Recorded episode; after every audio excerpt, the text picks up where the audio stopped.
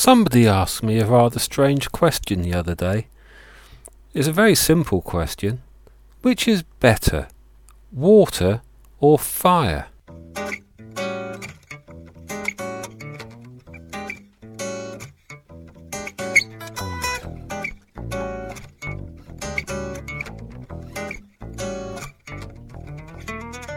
Hello, and thank you for downloading this episode of the Malted Muse podcast. As always, if anybody wants to contact me, they can do so. My address is jim at themaltedmuse.com. And of course, there's the website, themaltedmuse.com, where you will find more information, links, and a contact form that you can use as well.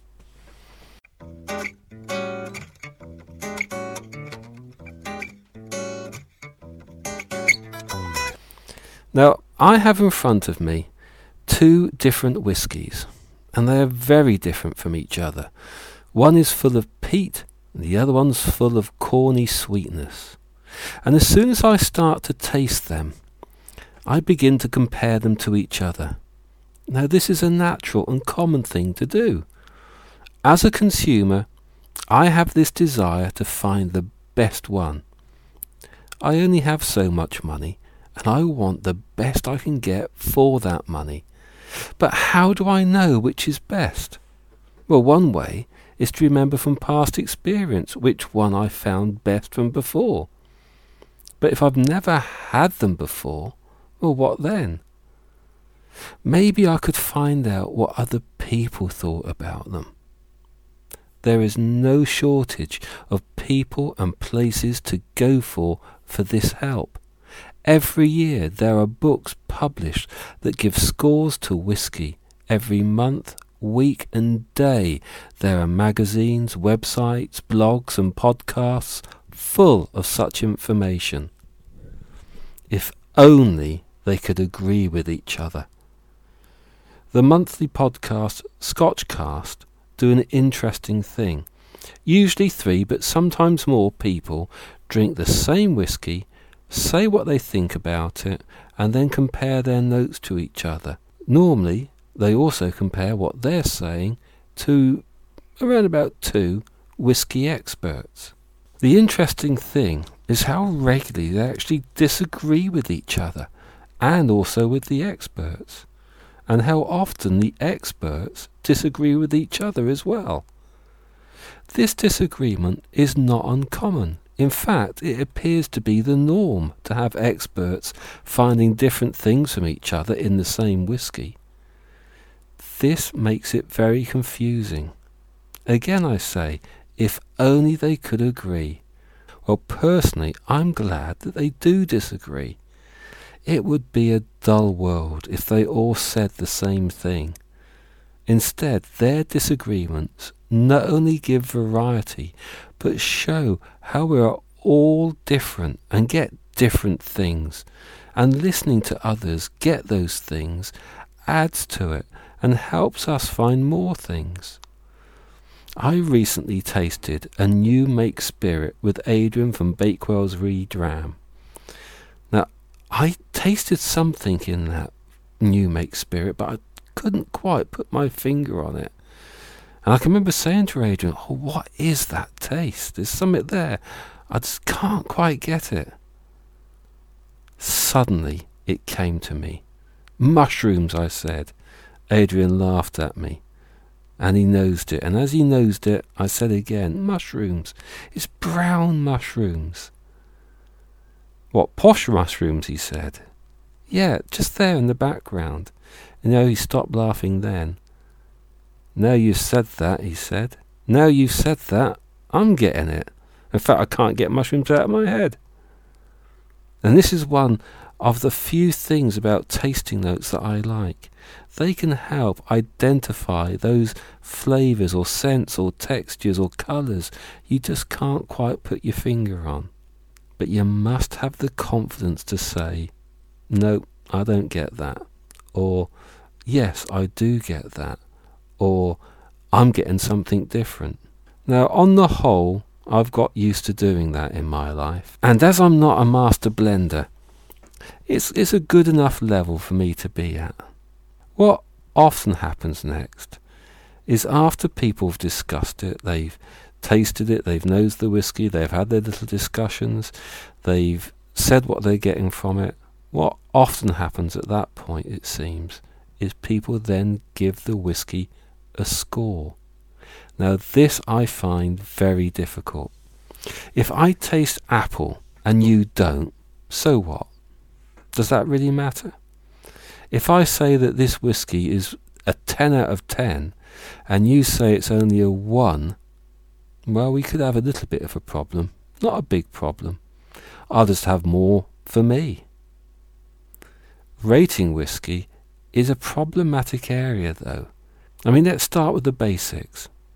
What scoring system do you use? Now, is that a maximum points of 5 out of 5? Or are you going to have a scale that goes up to 10 or to 100? Do you use half points? Or some people do quarter points. So you could have a whiskey that's nine and three quarters. Do you give an overall score? Or do you give component scores for nosing, for taste, for finish, etc.?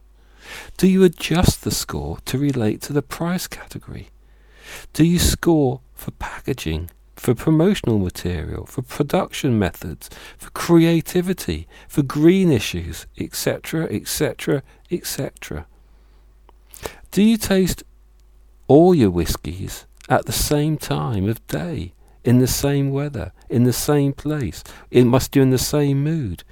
Do you taste them more than once? Do you taste them blind, or do you know about them first? And is knowing about them part of the experience and should be scored as well? Now, all that may sound a little bit over the top, but almost all of the above factors can actually be seen in some of the many methods of scoring. Now, the other thing is who's actually doing this? Who are the people that are doing the scoring? Some people could argue that only the best trained experts should score whiskey. I think this is rubbish. Be- why? Because we all do it in some way.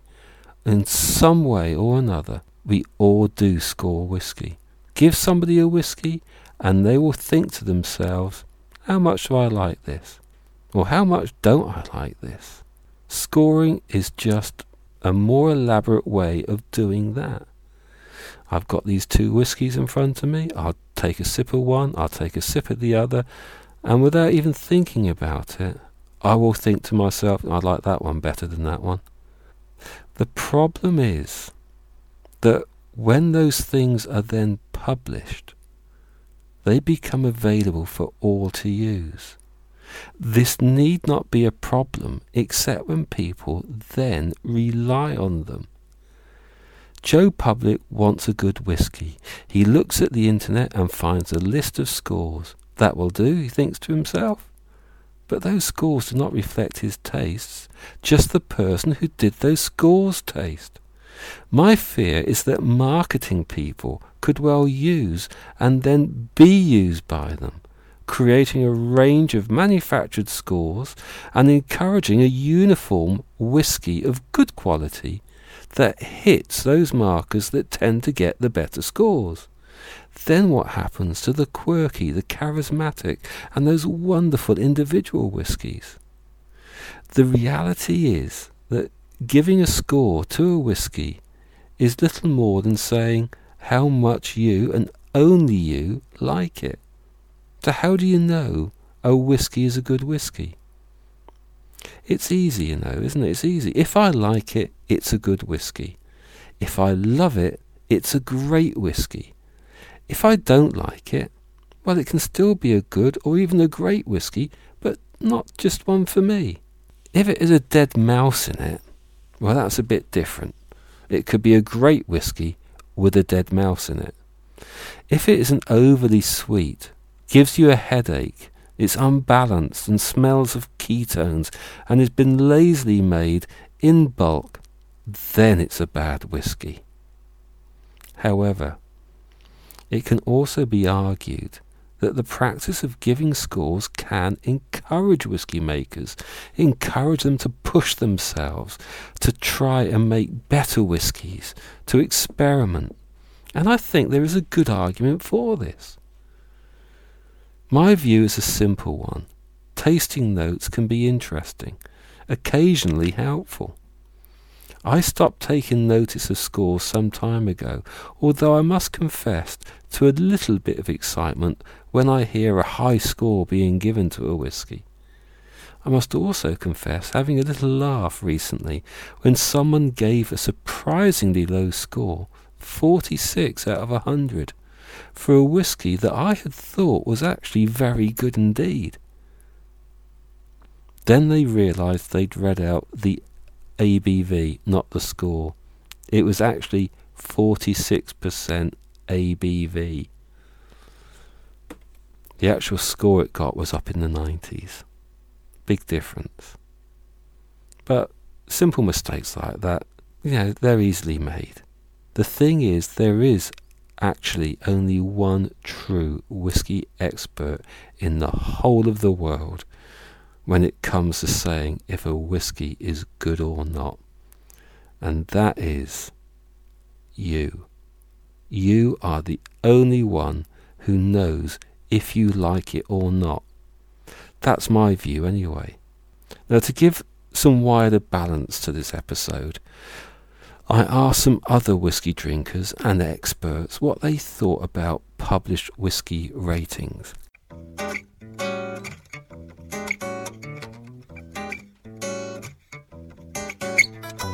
I think it's good, but you have to take it in the right spirit. Right. One of the things I love is reading Jim Murray's Whiskey Bible, and reading what he says and go, oh yeah, yeah, yeah, no, no, no, that's wrong, oh no, that's silly, no, no, no, no. Or something I did with a particular whiskey, and I think I better mention its name, is that Jim Murray gave it a bad writer. And we had some sent to us as a sample. And we thought, oh, we'll try this, because Jim gave it a really bad writer. In fact, it, what he said about it was adequate. Right. So we tried this whiskey and we thought it was really quite nice. so we put it on the counter and we sort of gave people taste of it. Quite a lot of people thought it was great and nice. But I think it's good if you actually disagree with the people and sort of talk about it. Right. And it gets people thinking about different whiskies and that sort of thing. So that's what it So in a way, events like this are very Yeah. good because they actually are helping people Absolutely. become educated into the variety, Yeah, look at the tasting ratings, Yeah. but at the same time form their own opinion. yeah. Now that was the voice of Adrian Murray from the Wee Dram in Bakewell, and I recorded that at Wee Dram Fest um, a short while ago. When I'd finished speaking to Adrian, I then went across the room to Peter Mackay of the Scottish Liqueur Centre and asked Peter the same question. I think I think one thing with ratings is, is, everyone who knows about whiskey and who works in the industry knows that whiskey is of personal preference. I mean, if you go around the room today, you've got whiskies from all different regions of Scotland and all different taste profiles. One guy's favourite oh, might be this side of the room, and another guy's favourite might be the other side of the room if you take a, uh, you know if you take a certain whiskey writer, for example, may give a malt like Ardbeg, for example, a very high rating. However, Ardbeg might not be to some other whiskey lover's palate because of its heavy peated, peated, peatiness. Um, but, but then to other people's palate, that's all that will do. Um, so to, to answer your question. Um, I don't agree with it, to be honest. I don't agree with the number rating and putting a, a figure on it. Um, obviously, there's uh, you know you've got to see what the appearance is like, the nose, palate, and then your conclusion of quality. So there is a process to seeing how good a whiskey is, but you've also got your own personal opinion. But a, a sort of scoring system, I think, is it, it not, not it's not suited to whiskey. Um, it's suited to a lot of other things, but to whiskey, I think it's such a personal thing Uh, that it doesn't it doesn't it doesn't quite suit single malt whiskey. Yeah. So to summarise what you're saying, would it be fair to say that you don't think it's such a good idea, but that the industry and the whiskey drinking public are wise enough, firm enough to actually withstand that Yeah, sort of I I think that we're so lucky in this country that we have we have fantastic stores like Adrian's shop, the Wee Dram, where if you know absolutely nothing about whiskey and you want to get started, and you go him and you tell him that, he will set you up and on the right foot. And I think that's the, most important thing with whiskey. It's not about number ratings; it's about just getting set on the right path and tasting the right things and just moving up along. It's, it's a journey. Journey. Whiskey is a journey. It's your own personal journey in whatever way you want to take it. Um, but I think you're, you're so lucky with so many independent shops now, with guys that have been doing whiskey for their for their lifetime. Um, they, they know what they're talking about. So, and also you've got, as you know here, you've got a lot of very knowledgeable whiskey drinkers. Yeah. So they can make their, their own minds up. So it's you know it's a bit like um, you get a review in a magazine for a car, and the the, the the, the, guy writing it doesn't think the car's very good, but you love it. It's whiskey's exactly the same. You know, some guy might not like Bunnahabhain 86 because it's not peaty enough. But of course, we're standing here and we're really enjoying it. Yeah. But as, that's a that's a perfect example. You know, you've got a fantastic whiskey, but putting a number rating on it is it's not really fair to, to, to say um, because you get some other whiskies which are great everyday, nice, smooth drinking whiskies, but you would say, oh no, that's not complex enough. It, it just isn't fair. Every whiskey is to its own, I think. Now, all respect to Peter, but he's a young man. He is a young man. Let's let's try the other end of the age range, and let's see what John Black from Tullibardine Distillery. What does he think about this subject? It's that's quite a personal, you know. Somebody is it's like writing a novel. It's their creation, and scoring whiskey is similar. I mean, that's what they perceive the whiskey to be Yeah. in a score. But people should experiment within themselves. You know, try different whiskies. Take a little note of what they and, and score them themselves what they think you know, uh, like a lot of whiskey books is written as well. They're written by people who are passionate about whiskey. They've probably never worked in the whiskey industry, but they're very good at putting pen to paper. You know, so there's there's So your advice would be whiskey ratings are okay, but make your own mind up. make your own mind. They're a guide, quite a good guide, and a lot of people swear by them. You know, Yeah. they, they look at the and they're, they're never far away from. But again, it's very personal. And even here today, the range we've got, people will prefer either the aged oak to the 88 or the 93. So it's a very personal thing. Yeah. You know, so it's uh, and you, you find also as well as the rating, because they'll give little comments on the different sweetness and all the different parts of the whiskey as well in these uh, books, you know. So that they are a guide if you like that style of whiskey. But the best thing is make your own mind up. Make your own and have fun with it. I also spoke to Mike Watmo, who was at Wee Dram Fest representing Arran Distillery. Now, Mike had already said to me that customer feedback is very important to the Arran Distillery. They get information from customer reviews, they get information from verbal feedback when people are looking at the distillery. They want to know what the customer wants and what the customer thinks. But that's not quite the same as whiskey ratings in the form that we've been talking about. So, what did he think about whiskey ratings? a personal point of view, and it is a personal point of view, I would say that everybody's palate is different. And whenever I do whiskey tastings, I encourage people to be what we are, which is individuals. And I think everybody's rating is different. I've had people today who absolutely love a port and are not too fussed about the Amarone finish. I've had people who have run across to the Wee Dram to buy them out of Amarone finish over the port finish. I've had people who like the 10 over the 14, the 14 over the 10. I think it's a massively individual thing, and, and what we try and do is listen to the whole. I also spoke to David Doig of Fettercairn Distillery. Now, I apologise for the poor sound quality on this snippet. It's worth listening to, even though it's very short. That's an individual's choice. We've got 200 people in this room. And if you were to take all these people and shut them in a room on their own, they would all score these whiskies different. Yeah. All you kind of scoring is is an individual scoring. That's his personal preferential taste. Different when you're getting a panel of judges and you're taking an average score across a panel of judges. Scoring on each individual person is their preference to that whisky. Doesn't make a whisky good, bad, it means it's what they prefer. And finally, the views of Jim McEwan from Bruichladdich Distillery. Jim expresses his view about this, shall we say, very clearly. Jim, can I just change very, very, very quickly? What do you think about whisky ratings? Do you think publicised? absolute rubbish. Most of it. uh, I mean, they're so diverse. Uh, it's not that the ratings are so bad. It's the hundreds of people who are making the ratings who have never actually spent a day, far less a week, far less a lifetime in a distillery. They've never lived with casks. They've never, and yet, because they've got a site or whatever they've got, they put out stuff. I mean, it's just shocking. And I've been judging internationally now for almost 30 years, and the difference between the professional and the amateur is huge, uh, as you would expect, because they are professional. But some of the stuff I read in scores, I just, I just can't relate to it at all. I mean, when I'm doing a, if I'm doing a nosing note for a whiskey, it'll take me two hours to do one whiskey. In a competition, you've got to move fast, but you know, there's got a lot of judges in. Uh, and you think, and you look at casks, just by looking at a cask, you say, well, hey, you're a bit tired. Maybe we're going to have to move the whiskey out of you.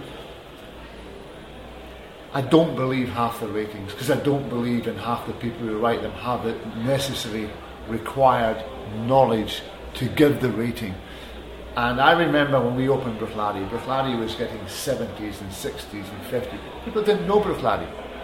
And I recently got a, a, very, very nasty uh, mail to say that uh, people don't like your Bruichladdich whiskey because uh, the whiskey, the distillery closed because the whiskey was inferior and you're putting it in coloured bottles to hide the defects.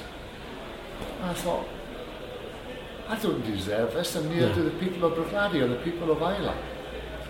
I spent a whole year going through every barrel. It took me a year, not every day, going through every barrel that we had purchased when we bought the distillery.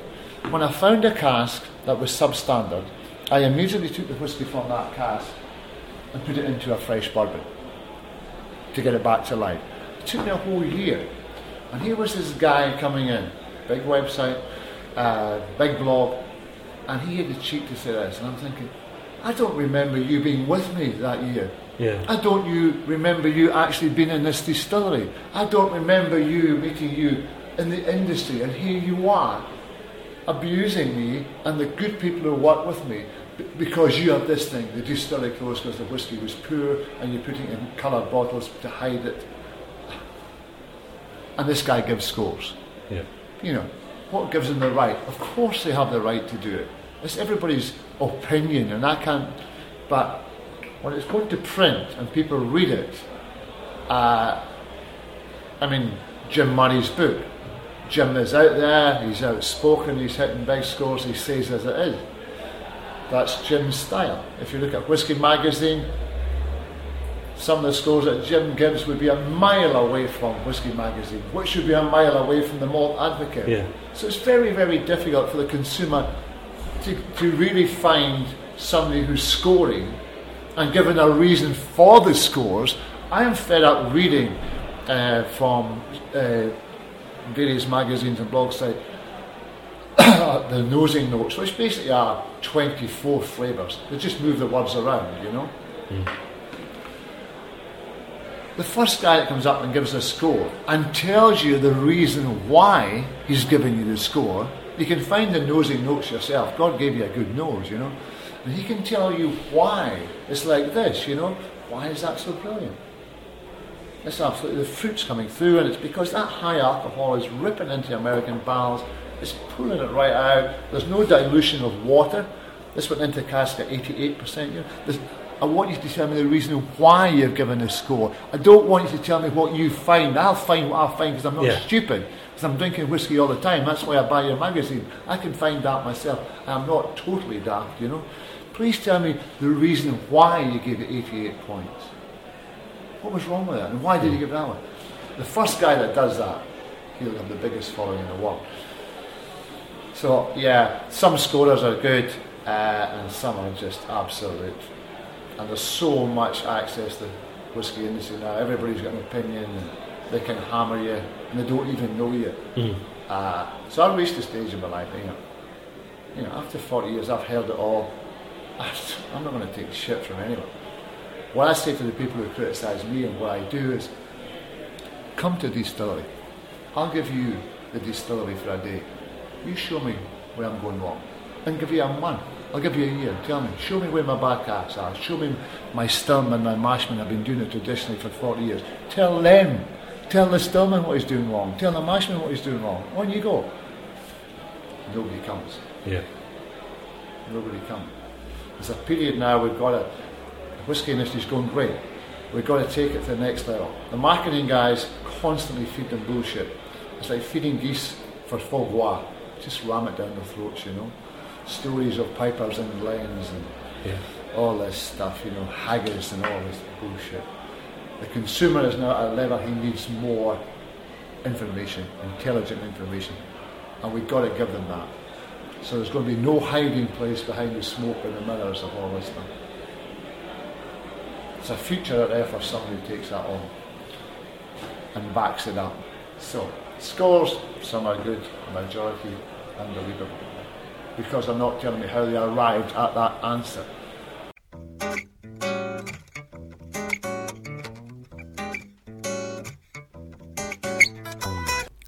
Well, I hope you enjoyed that, and I hope you found it both interesting, educational, maybe, um, thought provoking. I hope, really, thought provoking. Interesting thing is that we've been talking about whiskey ratings, and I've been sent a book to look at called Whiskey in Your Pocket by Wallace Milroy and Neil Wilson. And it's only a small book. I've read through it, and it's it is an interesting book because, in relation to what this episode's been about, it has got whiskies in here. It's a guide to whiskies. It's got tasting notes. It's got information about each of the whiskies, but it doesn't have any ratings. And actually, that is something I like about this book. So they sent me this book. It's due to come out on the 18th of November of this year, um, and it's priced at £7.99. And I thought I'd like to tell you all a little bit about what I felt about this book. Now, as I said, it's called Whiskey in Your Pocket. It's by Wallace Milroy and Neil Wilson, and it's published by Waverley Books. It's got 192 pages, lots of illustrations, and an index, but it's got no glossary. Now, let's be clear about this book from the start. It is not an encyclopedia. It does not cover everything, and it is not about whiskies from anywhere other than Scotland, although Bushmills is in there, whilst for some reason St George's and Penderyn isn't. Not too sure about why that is. It does not have lots of anecdotes and it does not advise about what whiskies go with what food or in what cocktail. As I said before, it doesn't give scores to the whiskies either. So that's what the book isn't. So what actually is it? Well, this book is a simple yet comprehensive portable guide to Scotch. It aims to fit in the pocket, and as such, it's small, thin, and yet sturdy, hard backed, sturdy enough to handle some rough treatment. The text is well spaced. In fact, there's enough space on there for you to be able to write little notes on the side. And each whisky has got its own entry, making it easy to read on the move. The information seems accurate and covers a bit more than the basics, and whilst it does not give scores, it does give a price guide. There are a few things I'm very pleased to see, such as including not only single malts, but also single grains, blends, blended malts, and blended grains. It includes a section on how whisky is made, which, to be honest, is what one expects from such publications, and although this is short, it is more than adequate for the nature of this book. I also like the fact that whiskies from mothballed and lost distilleries are included in the book. Is there anything I'd like to see different in this book? Well, to be honest, yes, there is. I would have liked to see information about distilleries that one can visit. The mothballed and lost whiskies I'd like those to be put in a different section rather than at the end of each of the regional sections. And the reason for this being that it makes searching through to find a whisky easier because it's not in a clear alphabetical order. And maybe some information about whisky stockists would be would have been good to have in there.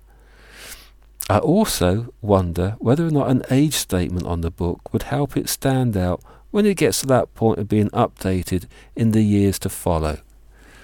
Now, to be honest with you, these are only small points. In short, this book is a development of a previous book, the original Malt Whisky Almanac.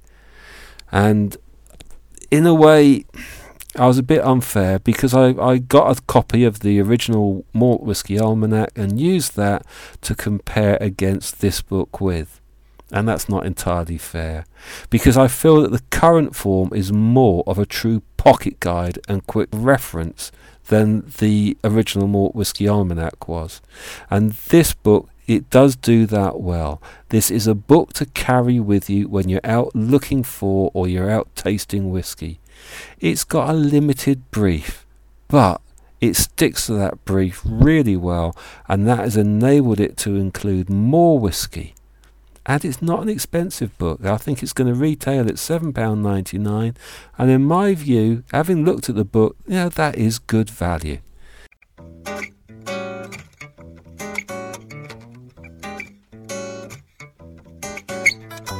Okay, I haven't done this before on the podcast, but I thought it'd be a, a useful little feature to, to squeeze in. So I'm going to experiment for a little while with this.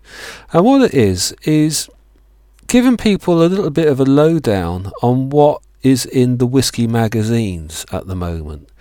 And the one I'm going to start with is the Malt Advocate magazine, which is an American based whiskey magazine, obviously. It comes out quarterly, so it's four episodes a year. And a thing I discovered quite recently, thanks to John Hansell, who told me about this, which is actually you can read the entire magazine online for free.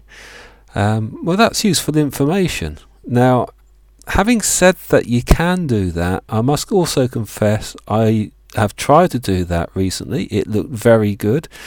Um, had all the features of going through page to page, seeing the adverts, links across them, very good. But then I kept hitting these no entry signs, not too sure what that was about. And on my computer, it did take a bit of time for each page to load up. But anyway, I'm not going to complain about that, it's free. What I'd like to do now is just tell you about some of the things that are in there. So you've got the letters page, you've got a section about new products, and you've got a section about whiskey news. Um, and then you move on to articles. You have Beyond the Barrel. Japanese distillers have some ideas on growing the market that Scotland should consider. An article there by Dave Broom. You have an article called a lighter dram. And the little subtext of this Got a bar? Do Terry a favour, put a sign on it by Terry Sullivan. Small stills. A rising number of American malt whiskies are coming, and they're a varied bunch by Charles K. Cowdery. And American Spirit. States' Rights, the 21st Amendment, and Bourbon. Volatile Mix by Lou Bryson. There's an article, Whiskey 101, The Cask. How Whiskey Gets Held and Changed by Wood. That's by Gavin D. Smith. And a round with Bill Owens, a pioneering figure in both microbrewing and micro distilling bears all, by Lou Bryson. And Mixographer, How the Mint Julep Became the Whiskey Julep by David Wondrich. And Taste for Life When Microbrewers Get Big What Really Changes by Stephen Beaumont. And finally, the young guns of blending. In case you hadn't noticed, some of the long-term master blenders have been retiring, men who set the taste and tone of Scotch whisky for decades. Who's taking over? How are they trained? And what are they doing to your whisky? By Gavin D. Smith. Now, there's some interesting sounding articles there, and it's free to view online, so you can't really complain about that. I hope um, your attempt to view it goes smoother than mine has. I will certainly return to it, and I hope the information I've given you will entice you to view that publication. It's a good publication, it's been going for a long time, I've been aware of it for a long time, but strangely, it wasn't until I inquired that um, I found out you could actually read it online free. Fantastic.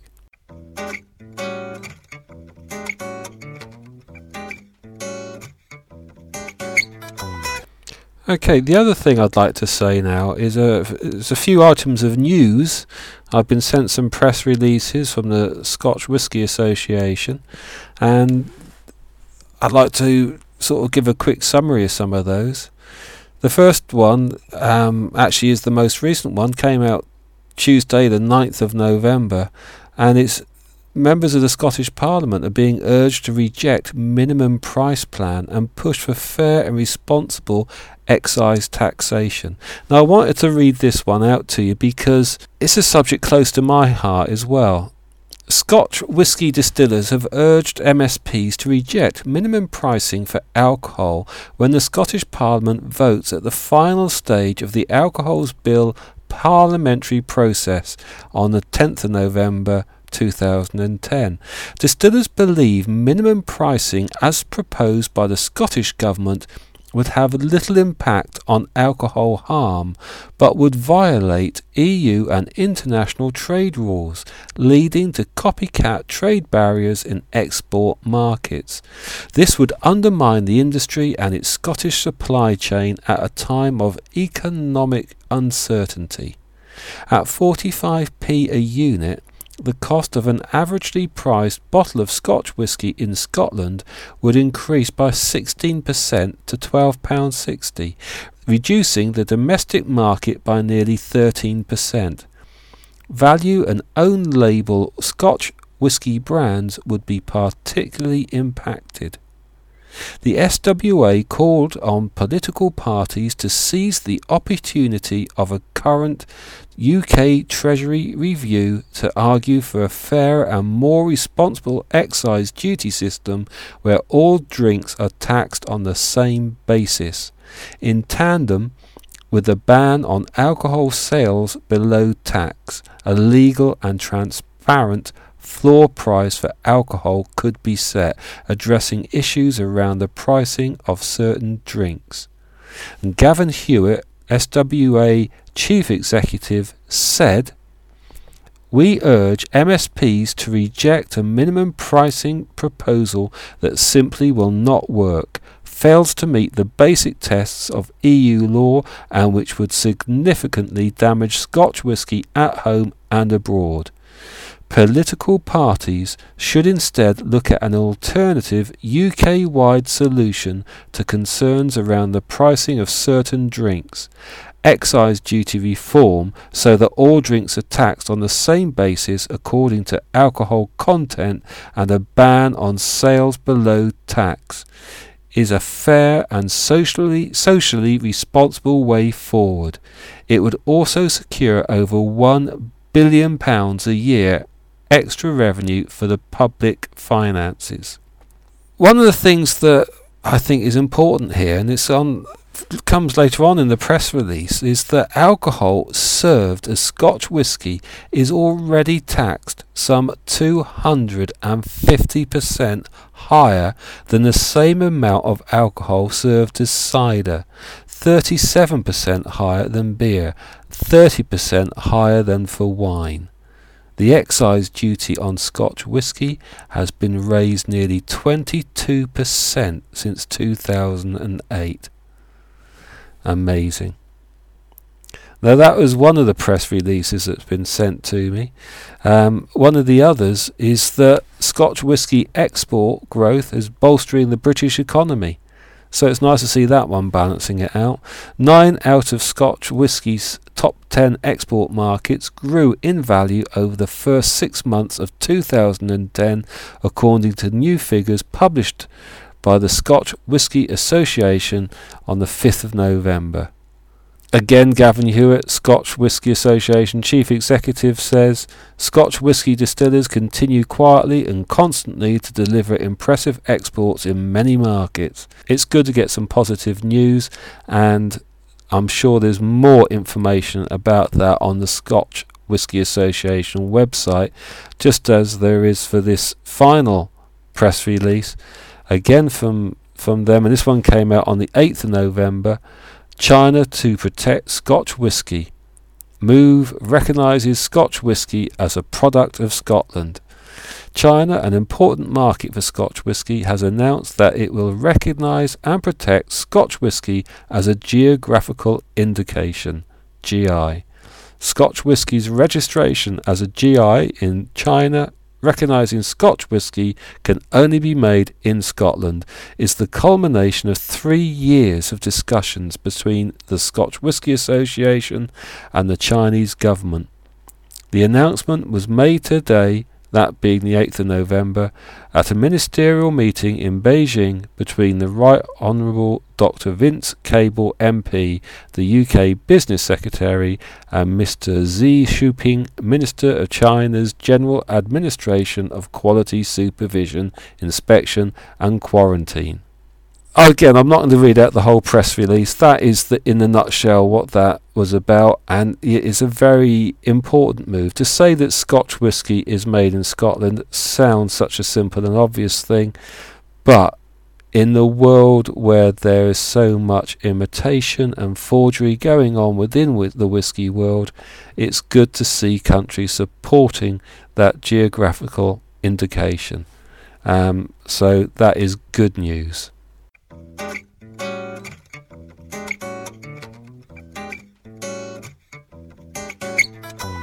Well, thank you again for listening to this episode of the Malted Muse podcast.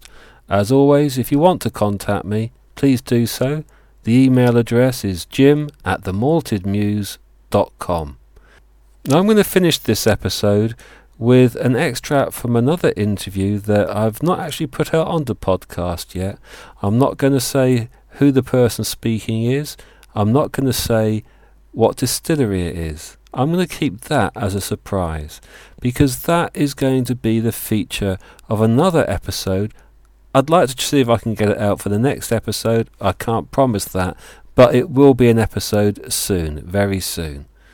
Until then, I shall leave you guessing who is it that's speaking and what is the distillery. No prizes, mind. Thank you, and until next week, goodbye. Now, see, one of the questions I've been asking everybody is what do you think about whiskey ratings? Well, actually, Jim told me that the only whiskey he's ever given 100 points to at the International Wine and Spirit Competition was our over 40 year old. Right. He said, I can't see me ever giving any other whiskey 100, but he said, yours got it. Uh, because he, he, said it's one of the finest whiskies he's ever tasted. So, with ratings like that, you're going to be happy about whiskey Absolutely. rating? Yes. Well, Jim Murray gave this one a 96 as well.